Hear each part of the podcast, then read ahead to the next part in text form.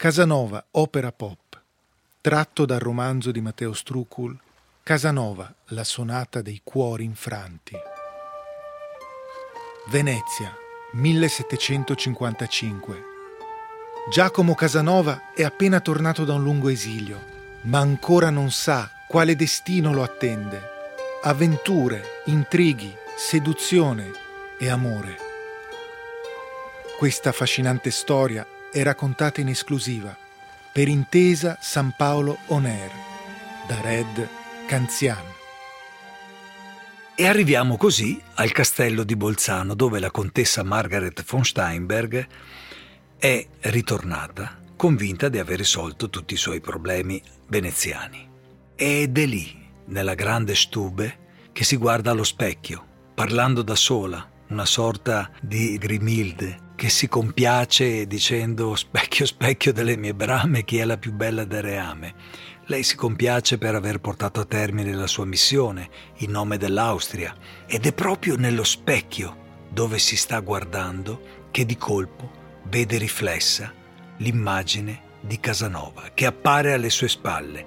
Casanova l'ha raggiunta cavalcando per tutta la notte da Mestre fino a Bolzano e l'ha raggiunta nel suo castello per riportarla a Venezia per farle pagare le sofferenze che, per causa sua, ha dovuto sopportare e che sempre lei stava per causare a tutta la Serenissima. È molto arrabbiato e si rivolge a lei, mia cara ingannatrice. Mia cara ingannatrice, voi mi avete raggirato, ma l'intrigo l'ho già smascherato. Con la contessa rimane abbastanza sconvolta, è consapevole ormai di essere stata scoperta e tenta un'ultima carta e prova addirittura a negare le evidenze, dicendo a Casanova che state mai dicendo mio diletto avventuriero, tutto quello che dissi era vero. Che state mai dicendo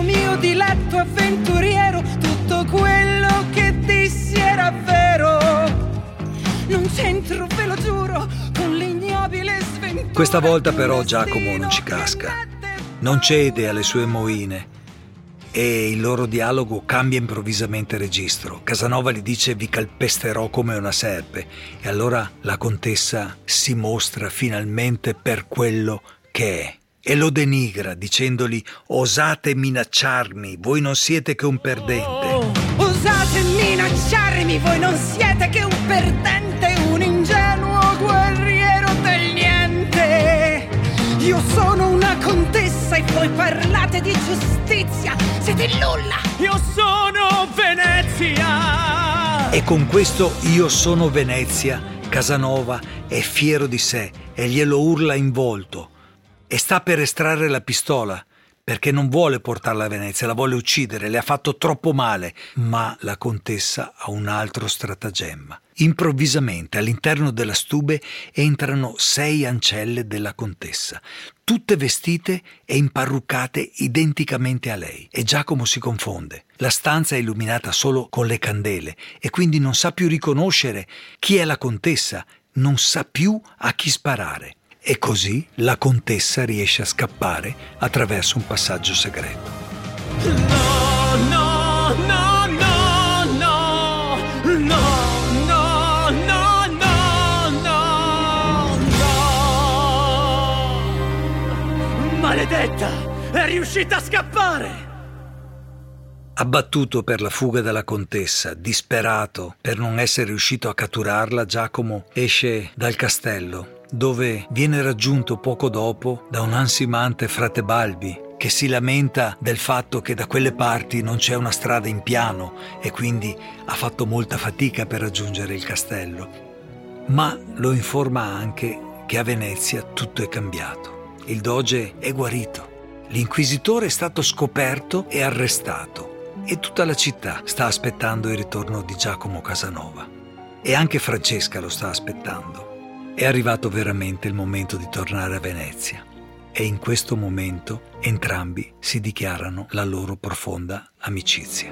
Passano gli amori e le lacrime, vanno via i sogni e le nuvole, ma l'amicizia sta su nell'immensità e non se ne va mai più, mai più, mai più.